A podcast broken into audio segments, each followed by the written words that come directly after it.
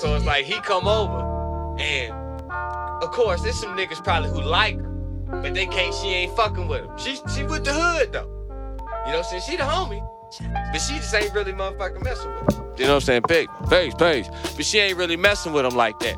So motherfucker come over there to the hood, and we talking about thirteen, twelve. You know what I'm saying? Want to slap by? Where you from? You fight? You can fight. You can fight. Man, leave that nigga alone, man. I just want to see if he can fight. He over there coming to take us somewhere. Shit, nigga, come over. Can he fight? Now, that was certain a level of protection, though. Nigga, try, try to check you, nigga, make sure you was on point. Over there messing with one of the girls in the hood. Similar to slap boxing we had when the nigga had two pairs of gloves. That was a... a Yeah. Yeah. Now, yeah. when we got that, it, it got a little better. But then even that, nigga could go there. I, I used to keep I used to keep gloves in my trunk. I used to keep gloves in my trunk. Or the O Gs, big homies, come over there and start putting bets on niggas. And they mad to lose their goddamn money. Now these niggas having a shootout in the goddamn in the front of the house because y'all was boxing in the back of the house. And two young dudes ain't got nothing to do with it. Bro, I'm from the country. I'm from, I'm telling you, when I'm, where I'm from, we got niggas niggas. Like, we got a niggas nigga down there. Like, he's a niggas nigga. That's a different breed. I was, I was, uh, fight, I, I was boxing somebody with gloves on in my cousin Corey's crib. I ain't gonna say his name. But like, we know him or something. But, but no, they might, we're recording right now. Oh, shit, I ain't know. This might, this might oh, make the, okay. This might make the podcast. Okay. We, he's a real funny dude though. Yeah. And I hit him clean. He fell down, stayed down, still. Yeah. We all cracking up the whole time. I think he's playing. I think he gotta be playing. Like, just because how funny he is. Yeah. Nah, that nigga was hurt. Nah, he was hurt. Nigga had his confidence sky high. No, but it's crazy. His confidence was sky high. And I didn't like, find Damn, out, Sonny. I didn't find out until later that like it, it was so funny in the moment. It was like so early in the and like we we had just put the gloves on. Yeah, yeah. Nah, that's yeah. Show you up. He was so funny that I'm still not sure if he was playing or not. Damn, that's fucked up. Every time I had boxed with gloves in the hood, it never went right. I've only participated in a street that's with gloves. What? Where did, bro? You talking about it never, like, it never once went right. When I did it. I only did it twice. Okay. You know what I'm saying? Never, I was like, you, you've definitely seen it happen. I've and, seen it happen and, and, and, and it go well, yeah. Okay. But a lot of times it didn't go well. As we got older, it went well. You know what I'm saying? It was a certain level in age. But once the older people came in and then start, you know, bet money on them, nah. Nah, because they get involved and then they, you know what I'm saying, they shit come into it. You know what I'm saying? It ain't even about the fifteen-year-olds out there boxing. You know, this this might be a great way to start the podcast proper. You know what I'm saying? And welcome to episode seventy-nine of the Fire This Time Podcast. I'm Sunny Ture. I'm Ahki the G. Welcome back. And we dipping right into it right now. I saw somebody on Twitter ask the question. They asked uh, if there was one thing you could bring back to the black community. Like, uh, like one process or, or or some some feature of the culture, right? What would you bring back? Mm-hmm. I, it only sent one answer because they had just posted it, but somebody had said rites of passage. Yeah, rites of passage. And I feel like for we were just saying this before we started recording. For us as young men, as mm-hmm. boys, one of the rites of passage we had amongst each other was physical combat. Yeah, you know what I'm saying? Not to the point where we, we were seeking out to hurt or punish each other. But it it was constant wrestling, constant fighting, you know, in, in a way that we we not doing as thirty-year-olds. You yeah, know what I'm saying? Or, yeah. Or, yeah. I mean, uh, I I mean, I could see rites of passage, too. Um, because I don't think we ever had a set system of rites of passage um, in the African-American community, but we had forms of it. And... Informal, informal. Yeah, yeah. Yeah. So like um, our um, the the slap boxing, the wrestling, um, you know, all of those are like in the combat, the combat realm of, you know what I'm saying, rites of passage, a physical exercise. We all we also all probably competed football, basketball, baseball, something like that, competition. You know, um, I don't know if we could bring it back, because I don't know if the character and the and the, and the makeup of the individual is the same. No, I think to, you're right. To on, carry that out, you as, know what I'm saying? As far as instilling rites of passage, I think it's going to be done in small stages and grow. You know what I'm saying? Similar, I mean, think about Kwanzaa. Yeah. This was something started by Ron Karenga. Yeah. You know, part of a, a black organization that he founded, mm-hmm. and influential on his own merit. Of course, con- a controversial figure, but, uh, you know, maybe, you know, not exactly a rites of passage, but a, a cultural type of process, yeah, that integrated itself pretty well into the black community. You know what I'm saying? A lot of black people know something about Kwanzaa. You know what I'm saying? So it's, it's a uniting thing, you know. It's crazy to me, too, with that, because in an era and time where we are very, I mean, I can say this as a, a millennial, older one. My generation ain't really religious. And the one under me is not religious, mm. right? Um, and I don't think the future generations under us is going to be super religious. We still celebrate Christmas like a motherfucker,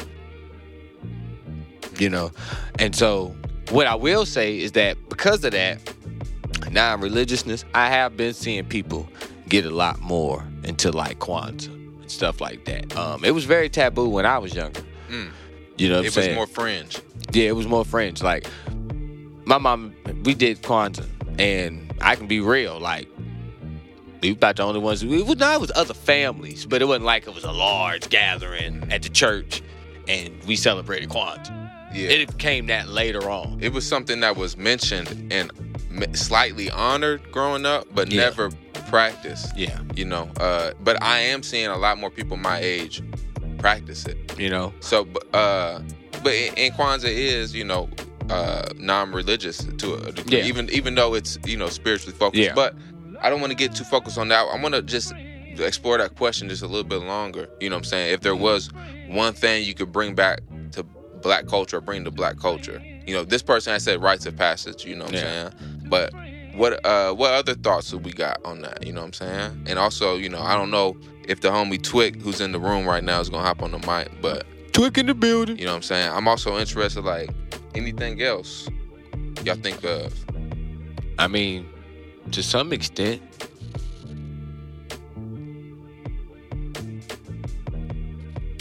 and it's wild, I want to say the black church. Mm. And, and and I ain't even a Christian. So you bring the black church back to the center of the black community. Yeah. As opposed to, I guess, just more... I guess individualism. I I don't really know what replaced or what kind of pushed out the black church. Nothing. It hasn't been replaced by anything. Yeah, it's nothing been replaced for it. It's been pushed out and nothing's been put there and replaced. Well, why do you say, I don't mean to even interrupt. What, why do you say the black church? Because the black church at one point in time, and for a large point in time in our community, was the focal hub of the community. Um... Our first schools, our first banks, first insurance companies was started in churches. Um, it was a difference.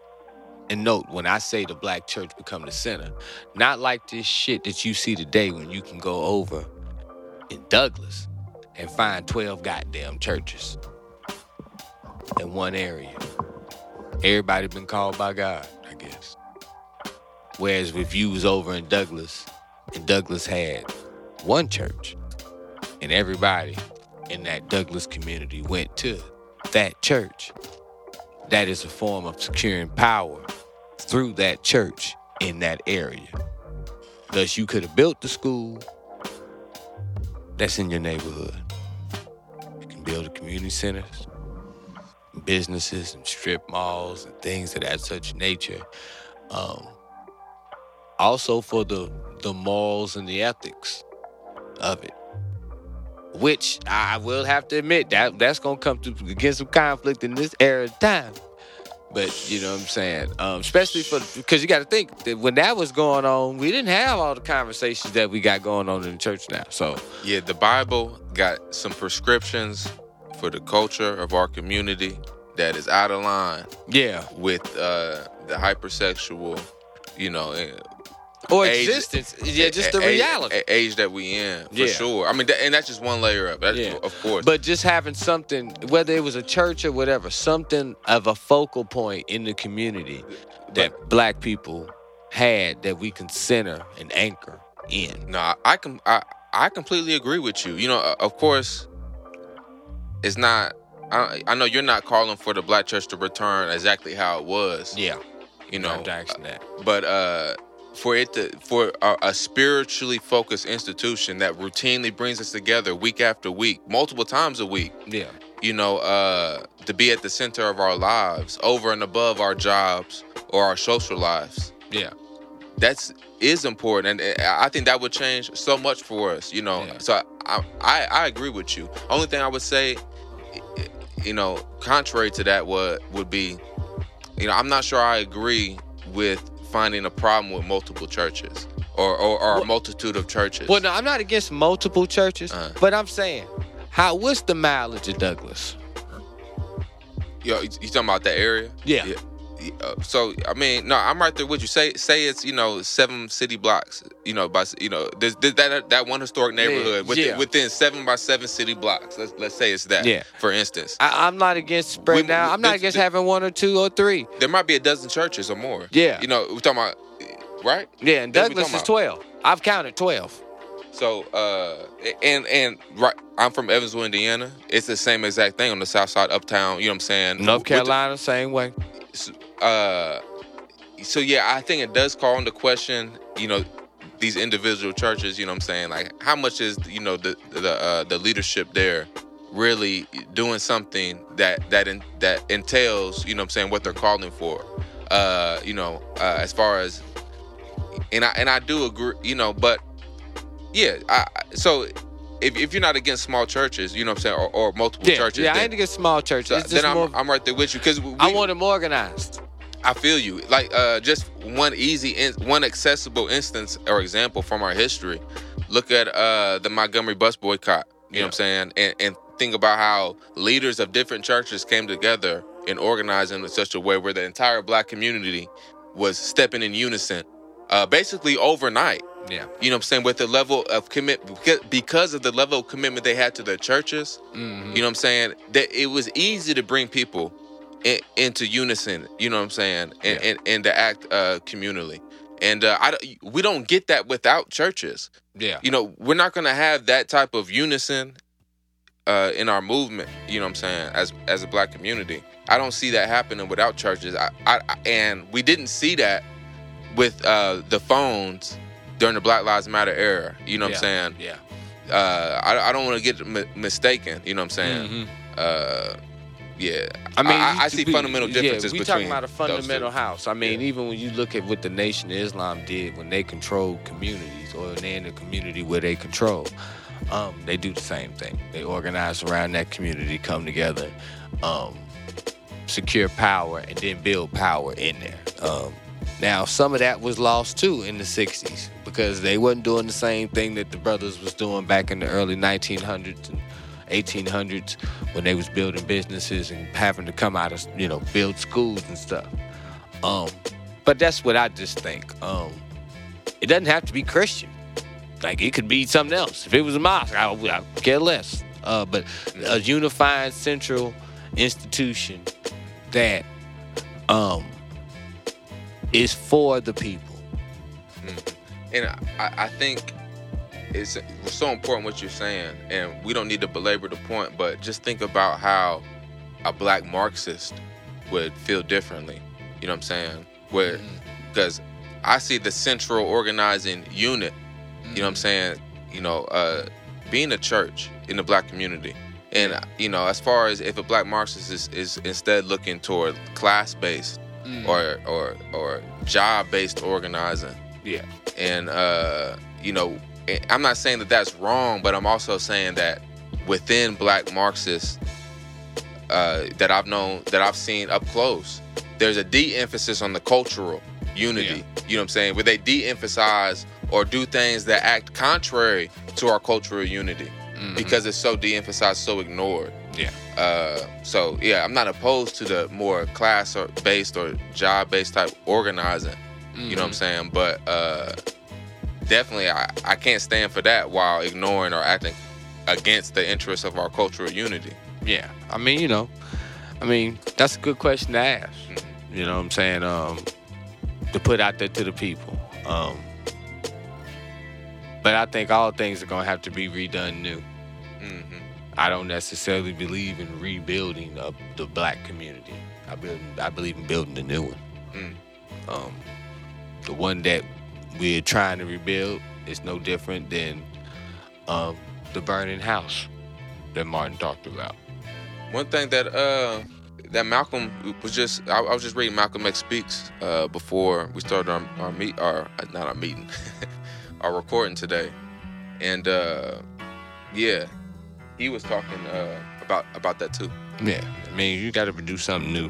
Um, you're not gonna be able to do it with all the with all the bullshit the system is put out there, and the corruption, and the tainting, and the tampering, and the poisoning of truth, and and the lies, and, and the reconstructionist, revisionist histories and shit that they producing.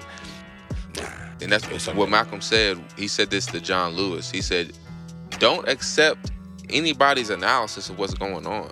You know what I'm saying? That's what that's a critique he had for the students, particularly John Lewis. Mm-hmm. You know, was uh, you you've been duped if you accept the government's analysis of the problem. Mm-hmm. You know, because they'll tell us, they'll tell you it's one of uh, you know, just uh, a briefly unsuccessful integration. Mm-hmm. You know what I'm saying? When instead we need to be thinking about a separate, you know, building up of power. Yeah, and. Uh, That's what our analysis will come out, but if we follow the government's or you know the society's analysis, it mm-hmm. you know it works out differently. So yeah, we got to question those things, yeah. you know, analyze it for ourselves. So, and and it's best to do that from our own cultural institutions, mm-hmm. you know, as as the base. Let it emanate from there, not from uh, the tokens that get to these college campuses or get these media jobs. Yeah, I mean, enough said on that. You know what I'm saying? Much said on that. Um. What we gonna tap into next? So, uh, yeah, we have a number of topics we gonna cover today uh, in our short time together. But uh, I know we uh, we did want to just mention briefly the success of uh, you know LeBron James and the Lakers, looking uh, like ballers finally. You know, uh, looking like a team that's been together a few seasons. Yeah. Uh, you know, especially compared to what they was doing earlier in the season. But, I mean, actually, I'm a Lakers fan, so I'm biased. But really, we're seeing a really good N B A playoffs this mm-hmm. season. You know, uh, the Nuggets and Suns series just got tied up two two. Mm. We about to see game four uh, of the Lakers-Warriors series. But, uh, yeah, we seeing g- good stuff in the East as well. I mean, you know, we're seeing Dan used to play like a big man. Mm-hmm. You know what I'm saying? And that's sort of good. Um, LeBron always been doing this thing. Um, just think this the Warriors situation is just a real combination of size. If the, the if the defending champ Warriors with a three point focused and very modern basketball philosophy, if they get beat by the old school ass Lakers, and the Lakers are built like an old school team. And they're the, the Warriors are the defending champs of playing a modern game. Yeah. You know what I'm saying? If the Lakers put together this team uh, two months ago, mm-hmm. they played old school ball and beat them. And they was hurt. Remember, they was hurt last season, so they yeah. couldn't even attempt it. Yeah. But, uh, man, it's going to it's gonna definitely be eye-opening for me. I, I wonder, you know, you know, one that happening one time, maybe it's not going to be the reverberations we think it could be. I, I but, think uh, yeah. if you – I honestly, it's always been the answer for it. Mm. Um, the closer you are to the basket, the higher percentage you're going to hit a damn shot. If you got good defense and you can stop them from scoring, you're going to have more opportunities to hit shots. So you may go down there and jack a three, but you got to be, you got to be the Warriors every night to beat them. Mm-hmm. Every night you got to be the Warriors. Um... And that means you got to that high field goal. I mean, Warriors is the Warriors. I can't take nothing away from them. But, yeah, it's always been a method. You notice Daniel ain't out there. Dan, he ain't out there shooting threes, is he? A D ain't shooting threes, is he? He in that paint. That's where he should have been. Mm-hmm. That's exactly where he should have been the whole time. And give it up. We got to give it up to the uh, Darvin Ham as the coach. You know, I think he's yeah. making I was upset. I, I ain't gonna lie. During uh, game three, after Lakers got blown out game two, so I'm watching game three uh, on Saturday. And uh, Lakers open up in the first quarter, and their defense ain't look ain't hot. You know what I'm saying? And they, they let them get the easy three-pointers. And Davis is sitting in the paint too far back and not yeah. stepping up. I'm like, I, I even tweeted out. I was like, man, like he looks disinterested from playing any perimeter you know, uh, defense. Yeah. But Darvin Ham, I feel like he really made a good ad- adjustment. Yeah. You know what I'm saying? After that first quarter and uh, kind of changed up the defense in a way uh, where that wasn't a problem. Because he had like, what, three, four blocks last game? He been, it's been a block party for him in the paint. You know, and, I, and don't get me wrong. I personally do feel this about him. It's easy to do that on a shorter team. I want to see you do that on somebody that's seven foot, mm. two sixty-five. You know, can you put up them same numbers on a night with a team that's just as big and just as long, can stretch out just as you? Because right now, I honestly think that's what's getting the Warriors. Um, granted, you can't never take nothing away from that shooting ability. And if them boys come out there hot, you got problems. Mm-hmm. You know what I'm saying? Well, the only game the Warriors won so far is when they shot fifty-threes and went fifty percent. Damn. You know, that's the that's the game too that they won. Yeah. So I don't think they're gonna do that again. Yeah. But uh, and I mean, yeah, Lakers is winning games where they shooting twenty percent from three. Yeah. Winning playoff games like that. I mean, and also be- Lakers have not lost at home yet either this playoffs. Yeah. That's a normal stat though. Mm. To shoot twenty percent from the three. For the nah, I mean that's pretty low. I mean, I'm just saying, like, that would be a typical that's, on a on a team that's playing mid-range ball. Mm-hmm. That would be typical. Yeah, no. Lakers is the most, yeah, they're the most likely, probably the most likely team in the N B A that, that dish out multiple mm. uh, victories with shooting twenty percent from three. Yeah. yeah. This is why I think, too, it's hard to get assists. If you notice, the assist numbers ain't as super high for three-point shooting teams. Mm-hmm. Defense is getting better on that. Yeah, you know what I'm saying? So, they it, well, the ball is spread out. You know what I'm saying? The ball is spread out, but it stays out. It never is. It, if it comes in, it gets kicked back out. You got any predictions for the game tonight? Lakers. You going Lakers game four? I'm going Lakers. That means they're going up three one. They pretty much giving them the series. I mean, I, don't get me wrong. I'm I'm not necessarily pulling for the Warriors. I think that, you know, I see Lakers in. Mm. I personally want Phoenix to take it. You want Phoenix to take it all? Mm. I, I, want, I, want, I, want, I want my man to get that. Who, C P three? Yeah. Okay. I want him to get that. You know what I'm saying? He, he his, his knees is going out. You know what I'm saying? As a fellow asshole, because I, I know C P three's an asshole. I'm an asshole sometimes. Yeah. I want to see him win. Yeah, yeah. For sure. Kevin got, Kevin, K D got his. You know, he already got him some. You know what I'm saying? I want to see him get one. Um, like I said, I, he like Harden to me. He going out on... Well, no. Nah, I, I would probably say I think he may be playing a little better. No, no. But Harden looked the same way. You know what I'm saying? You know, your last year, you know, you go out there. I think C P three is better at doing what he know he can do best. Di- distribute the ball and the rock out. I don't know if, if either the Nuggets or the Suns can stand up over a seven-game series. To the Lakers? To the Lakers' defense. I'm going to keep it real. I don't think so either. Mm-hmm. I said that's who I would like to mm-hmm. see. I got you. I don't think so either. You know, LeBron is finna get him one. This is easy right here. You know what I'm saying? Depending on who he coming out to the East to. You know? Yeah. Now, who you see coming out the East? That's tricky. It's hard for me to bet against my man, Jimmy Butler, right now. And I got to be for real, Jimmy. Like, after seeing them fake hair, the fake hair you put in at the beginning of the season, I, I written you off. But playoff what kind Jimmy. What fake hair this nigga have, Ahki? You ain't seen it? Nah, I ain't seen it. Oh, my God. Like, he had, like, a toupee? Stop it. Stop it. Everybody listening right now that knows he had the Drew, he had the Drew on hairline. It's, it's cracking up right now. He had the Drew on hairline. Ahki, it's worse than that. It's worse than that.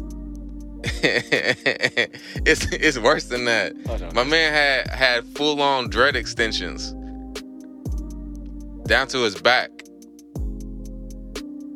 I don't even know if I can say what I want to say and, on on on on line. Like no, that. But he's fully trolling with this. So he cuts off all his facial hair and gets dread extensions, and then he takes that photo for his official photo for the N B A for the year. Oh, so he just on some bullshit. So that's the photo we've been seeing when his name pop up for the major like stations all year, even though he got rid of it quickly. Okay, he on that bullshit. He on that bullshit. I on that bullshit. Okay, I fucks with him. But I fucks with him on that. For him to troll like that at the beginning of the season, and you know, you gotta love his game, bro. You gotta love Jimmy Butler's game. Right? Where where they at right now? I, I gotta see real quick this series. I could is it, is it tied up right now? With that, you know what I'm saying? Yeah, the Heat is up two one. They play today at uh, they about to start playing actually right now at six thirty. That's the Dennis Rodman. Yeah, him and Bam Adebayo. And the Heat going crazy. Hey man, hey. Uh, you know that might be a good thing, but I don't know. But yeah, I, I don't. Boston, I mean not yeah, Boston is still. Yeah, New York. I, I don't know if I see the Heat playing. I mean, beating. I see the. I definitely see the Heat beating the Knicks. Yeah. But who's going to win between the seventy-sixers and uh, Boston? Boston. Honestly, I'm I'm thinking Boston. Philly got, but in B's last game, you got you got to step up bigger than that. But Harden is is playing. Like yeah, yeah. I, I ain't gonna lie. Harden is playing. If you showing up at, at this time, I'm cool with you. You know what I'm saying? You know, you can move around with the, with the sore feet for the rest of the year. I'm all right with that. If Harden keep on putting up thirty-plus points while Embiid is putting up thirty-plus points, it's hard for me to see the Celtics overcoming that. Because Harden is going off right now. I would love to see that matchup, though, with the Lakers. And who? Philly. That would be nice. I want to see. I like to see Lakers in Boston just because that's a historic type of uh, rivalry too. Yeah. Uh, you know, we get to see. That is weird. They is rivals. They ain't. They they old school rivals with Philly and oh, Boston. Yeah, yeah. I, I'm gonna uh, we're gonna be having Bill Russell highlight watching parties before the games, just, just to tap into the with the Bill Russell highlight parties with the low top chucks. Yeah. This black man ran around with low top chucks up and down the court. I know his ankles was on ten. Calluses out the asshole. Feet on twelve. You already know, Ahki. Up and down the court. fifteen years. Low top chucks. You walk around in chucks long enough, your feet hurt, Ahki. Gotta get shout out to shout out to Bill Russell, man. Shout out to Bill Russell for that. That's not shit retarded. But I think uh, you know, Philly, they, Embiid can't play like he played last game. Boston though, to me, got the overall squad. Take it easy. And they sort of been there a couple, you know, they've been you know, they've been doing some little repairs to the team. But I'm more concerned about the West. Um I've been disappointed with the East Coast all year. Sorry. So let's move on. Uh, I want to uh, talk about. Uh, we seen something from Ebony Williams. Yeah. And so I know you've seen a little bit more than me, Ahki. So go on and introduce this topic. What she was saying about uh, us working class brothers. Well, I mean, um, everybody's seen it in the news already through the week. You know what I'm saying? Um. Everybody's had a comment on it. Everybody's have um, had something to say about it. Pretty much what was said, she was having a conversation con- conversation with Sister Vanzant, Iyanla Vanzant. Am I saying the last name right, Ahki? I don't know. You don't know Iyanla Vanzant? There we go. I know you're talking about, but I just don't know how to pronounce it. Well, he was having a conversation. She was having a conversation with Sister Iyanla. Um, you know, Sister Iyanla is the sister that's known most famously for uh, making the uh, comments on The Breakfast Club. She had her own show, but she eventually made comments on The Breakfast Club pretty much saying that black women are out of order. Um, of course, on her show, she dealt with black people handling their issues, family, relationships, things of that such nature. Um, it's rumored that she got canceled by Oprah, uh, mostly because she exposed too many things that they didn't like the image for the channel. But anyway, she had a conversation with Sister Ebony K. Williams. And um, Ebony K. Williams pretty much asked Iyanla um, what was her opinions on how black women should navigate out here in the world seeking relationships um, with men. And um, she began to go in and talk about all the different issues that, you know, far as with black men and men in general, but specifically, you know, um, some of the ills and ailments that we have far as with high incarceration, prison murder, things of that such nature, and just not seeing the leadership with men in general, um, period. And Iyanla simply asked her, would you date a bus driver? And Sister Ebony K. Williams pretty much answered and said if he drove the bus. Um, if he owned the bus. And Sister Iyanla said that was a problem, and she began to go in and tell her how she felt that that was a problem. Um, well, the response was pretty vicious. Um, of course, working class people took that as a shot, you know. Um, and I can understand, rightfully so, how you would take that as a shot. Um, other people defended Sister Ebony K's remarks. She did make a response, and in her response, she pretty much said that she does not settle for mediocrity, and she does not settle for average. Um, she went into the whole thing of talking about, I will not allow my child to come home with C's and D's, and when I want A's and B's. And she went into a whole black excellence tirade. She uh, did reassert that she does not look down on Um, what she was calling essential workers, bus drivers, things of that such nature.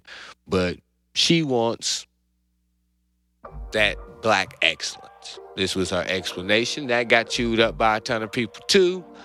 And um, to some extent, maybe may have dug a little deeper hole for. But the, the opinions on the whole subject has been everywhere right now. Um, I don't know how... I don't know how not to look at it and say, well, damn, that is sort of a shot at working class people. On the other hand, I understand people got their preferences. Mm-hmm. You know, now if that's what you're going to live by and die by, then, hey, that's what it is. Um, I-, I wish that she just wouldn't hide it under this black excellence shit. Because my thing is, like, I can understand if, you, if you're a rich person and you prefer somebody that you ain't got to take care of to, you know, maintain your lifestyle, yeah, then it just is what it is. I, yeah. You know, uh, but, you know, you saying that bus drivers don't meet your your standard of black excellence, that's nuts. I mean, bus dri- bus drivers are so important that, du- I mean, on a single street, dozens of families are entrusting the bus driver to take their most precious possession mm-hmm. to and fro. Yeah. Every day. Mm-hmm.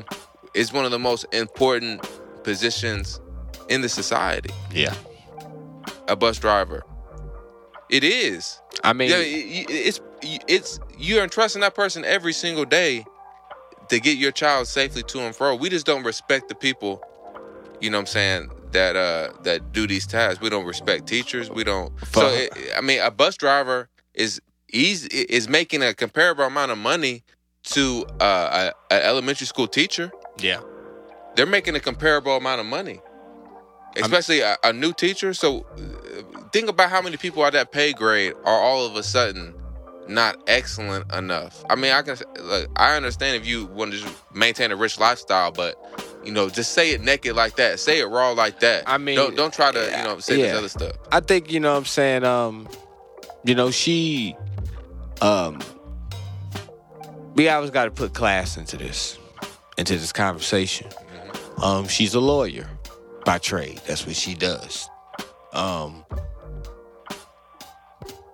granted, one thing that Sister Iyanla highlighted is that she said that she would date a bus driver if he had good character, if he was doing the best that he could and he was the best at his job. She said, and this is Sister Iyanla giving a reason why she would date a bus driver. Not Ebony. Yeah, not Ebony. Right. Um, and so she laid out the criteria, but the standard is still the same. Um, also trying to frame it from a sense of ownership, you know. Um, for me, like I said, it is a shot to working class folks. Mm-hmm. Um, I understand, though, as a man, that if, I mean, just as a man, me living, if I'm making forty-five thousand dollars, fifty thousand dollars, I'm not going to necessarily be out here trying to shoot my shot at a woman that's making two hundred fifty thousand dollars. I probably wouldn't even be in the same place she at. We don't probably hang in the same places, you know. Um, at the same time, I would look at that as like, man, I'm taking a long shot. You know what I'm saying? I may still have the motivation to be willing to go.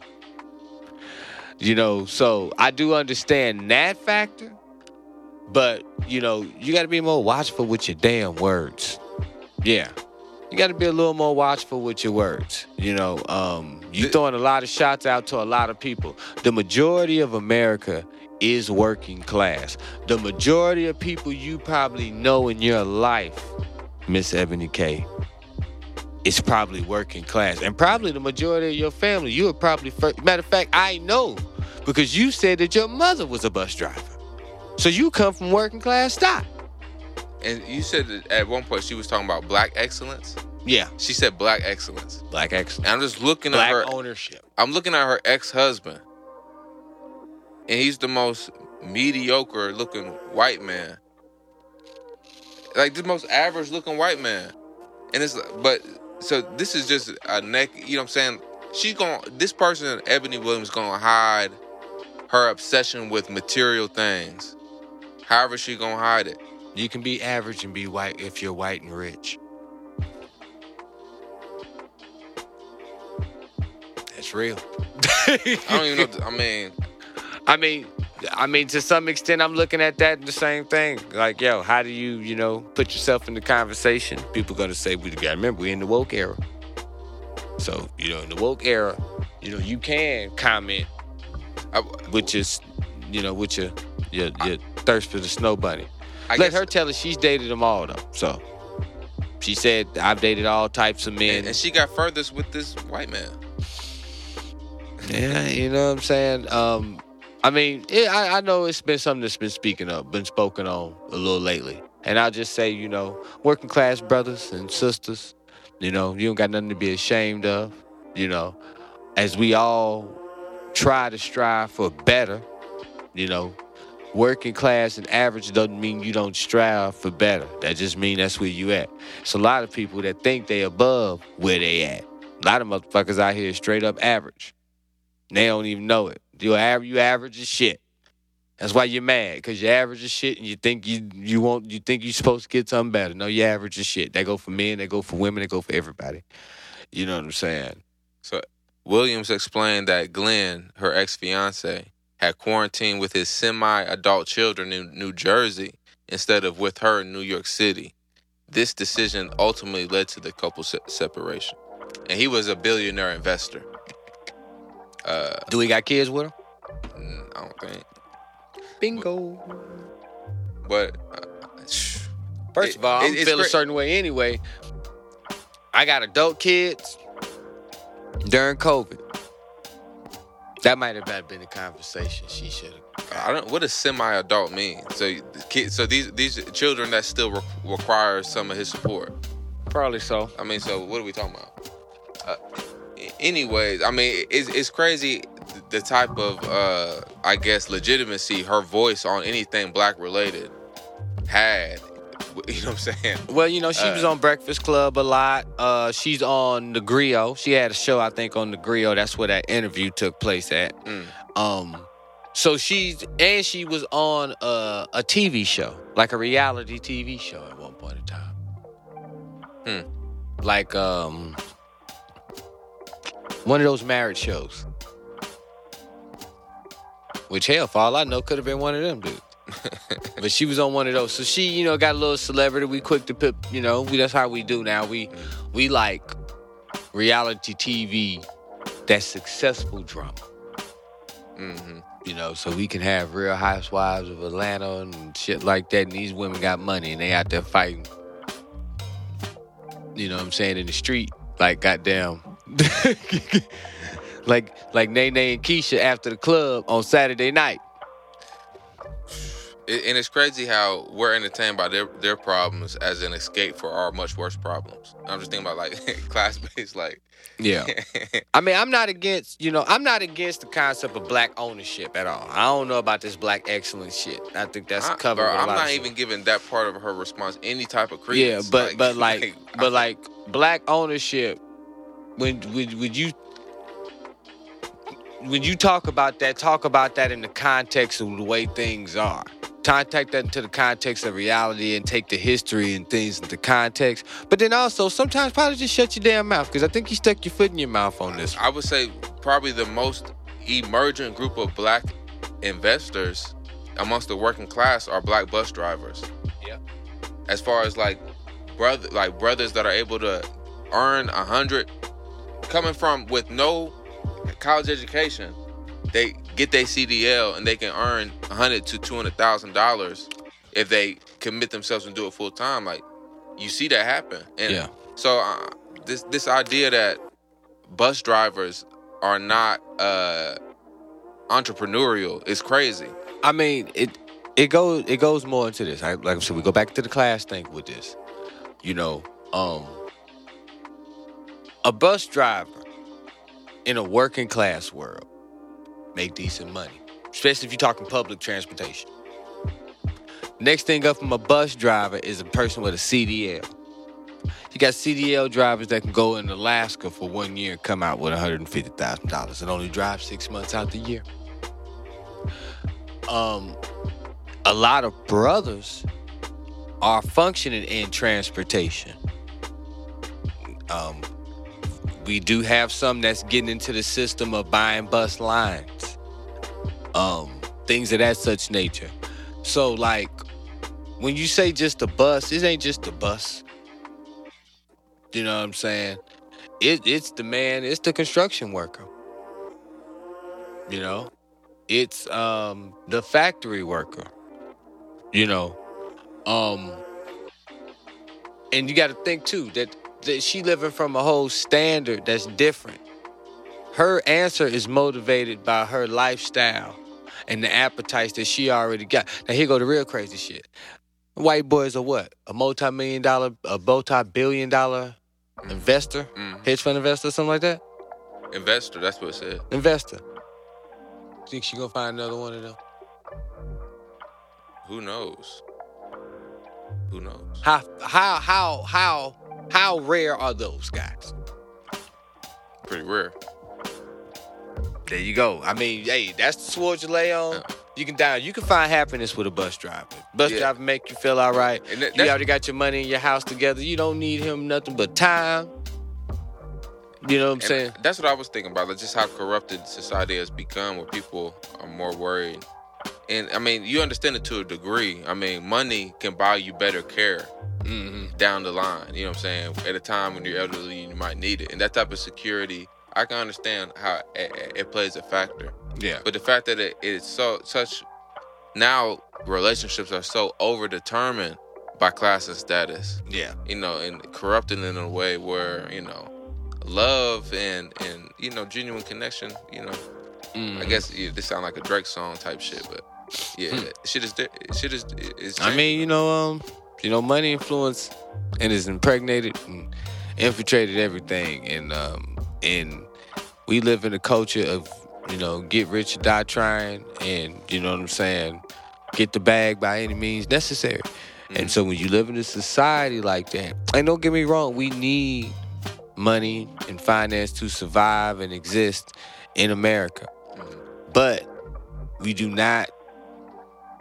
It cannot be our existence. We, you know, we supposed to rely on shit like family and friendships. Mm. You know, it's money, good homes, and friendships in all walks of life.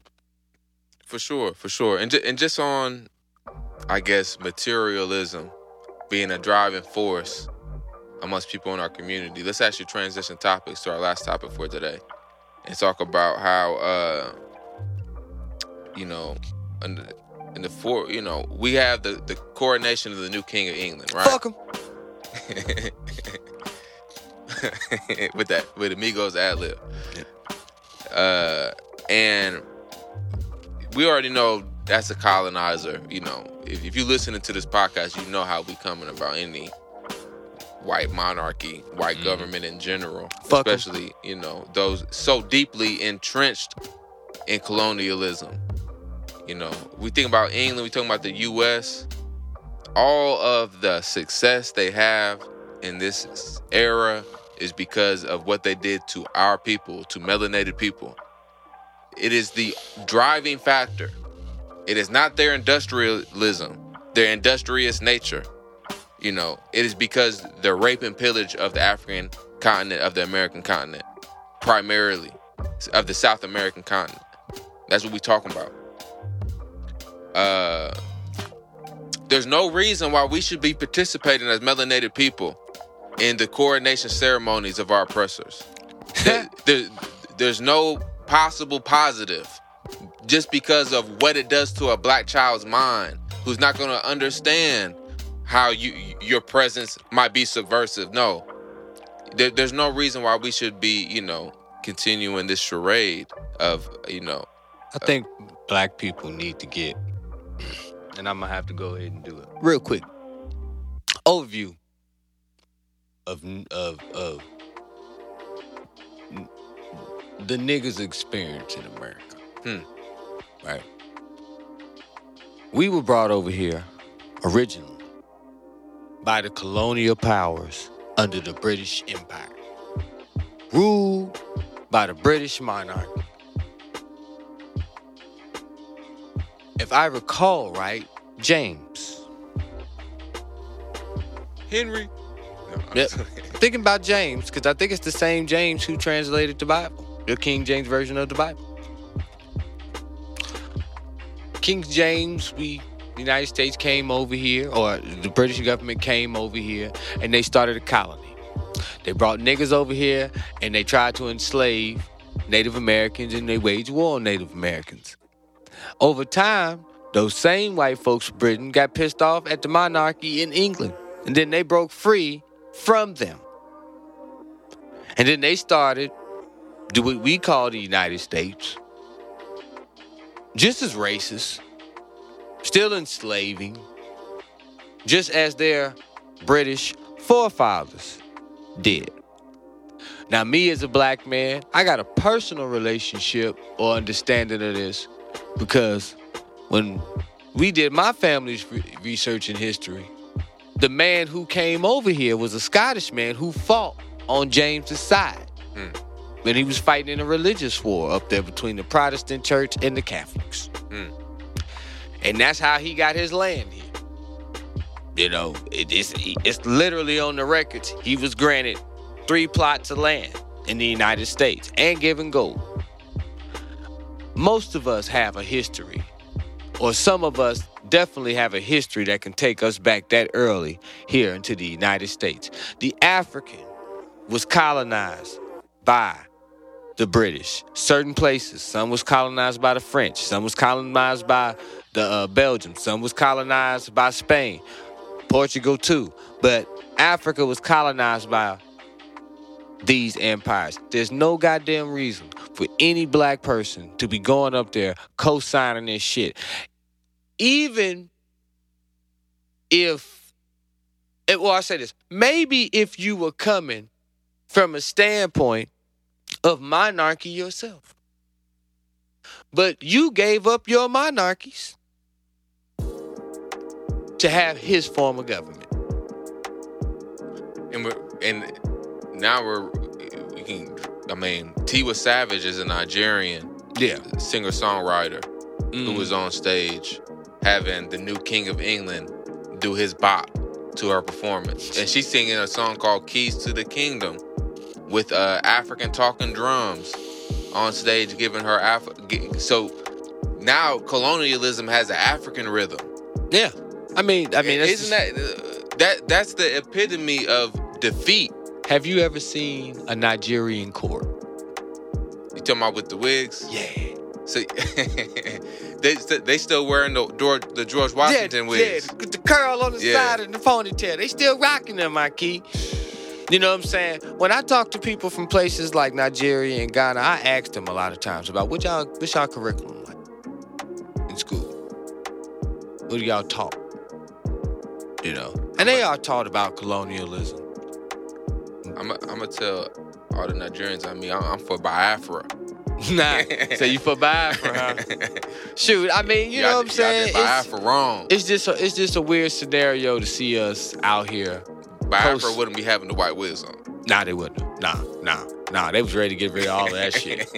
You know what I'm saying? Shout out to the Biafrans and the descendants of the Biafrans. Facts. They still live and exist. Shout out Nigerians too. I'm just yeah. fucking around. You know what I'm saying? But um, it's not just her. There were other diplomats from the continent, some niggas from America who went over there for this, and I think performed. Lionel to, Richie. To, oh, God.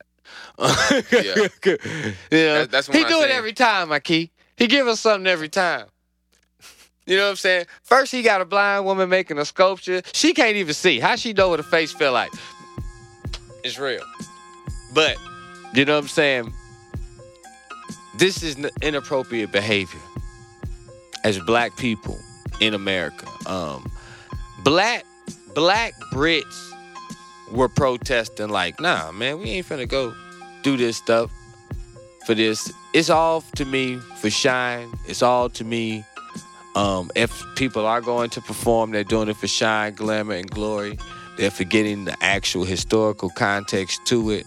Um... That's our fault, because we should never be out here lacking on us, knowing who we are.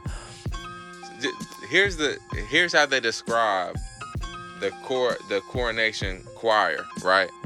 The choir that was singing background all the joints, right? Mm-hmm. Coronation choir, a group that recruited members from different choir, choirs across the United Kingdom, including refugee choirs, L G B T Q plus choirs, and deaf signing choirs.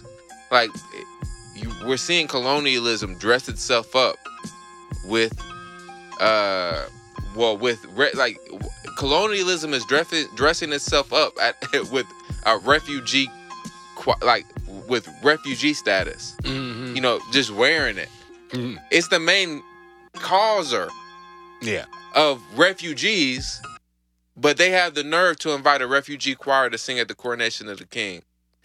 Like, and they see no conflict. They see this as progress. They see the integration of these entities into one uh, um, just mass of one undifferentiated mass.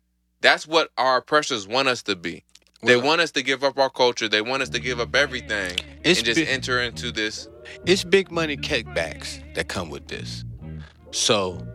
the King of England has the pretty much, he's a puppet to me, um, to the business, to the corporations and things of that such nature, and the other hidden hand that we don't see. And his job is to secure the interest of, you know what I'm saying? His job is to secure the interest of the economic and investment of Great Britain. You know what I'm saying? So in the process of him doing that, you know, you got to think. Um, Shell Gas comes out of Britain. Shell Gas is, has most of the oil ownership rights in Nigeria. Right. Um, tie back to that Biafran War. That's sort of how they got involved in the Biafran War, because they had those early contracts, Shell Gas, with...